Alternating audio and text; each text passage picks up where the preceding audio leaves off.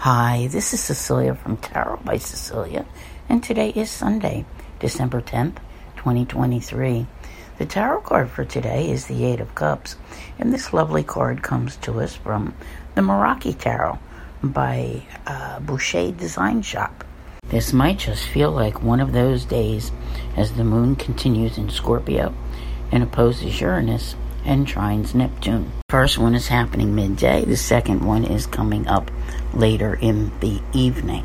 So the evening has a, a nice feel to it, and it could bring, mm, I'm not going to say a romantic interlude, but perhaps something which feels good around relationships. The first one, however, can we relate it to our Eight of Cups? In a way, we can, because the need to you know, break out and break free and just, you know, I'm out of here, right? Because this is a card of abandonment and moving on and, you know, trying to just leave the nonsense behind, really, and get to the next part of your journey. Because sometimes things are disappointing. Hmm. But, you know, it is what it is. I hear a lot of this going on right now the universe has a strange way of moving us forward. It doesn't, you know, dangle a carrot of something great all the time. Sometimes it makes us, you know, have to get away from one thing in order to go in search of another.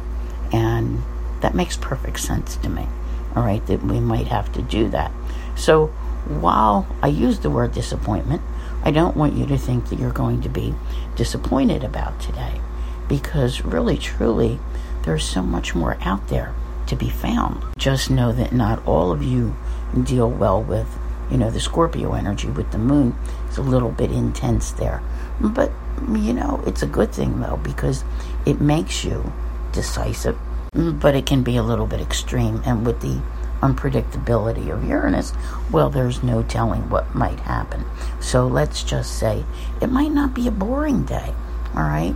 And if you're not sure what's going on or what comes next, I would recommend going to YouTube or Podbean and having a listen to my December Love and Finance because it does include so much more than December and also speaks of all the, you know, cosmic transits taking place this month. It's a good time to be ready for new things and to be willing to be going in search of them because in two days we will have a new moon in the sign of Sagittarius. And I think it's one for the most part that you are actually going to like. All right.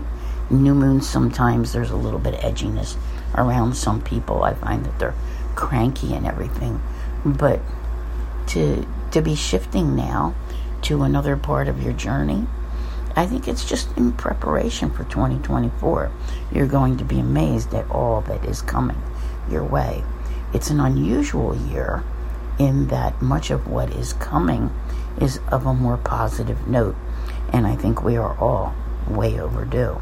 So don't be afraid to walk away if something doesn't suit you. Time to move on and time to see what the rest of the world holds.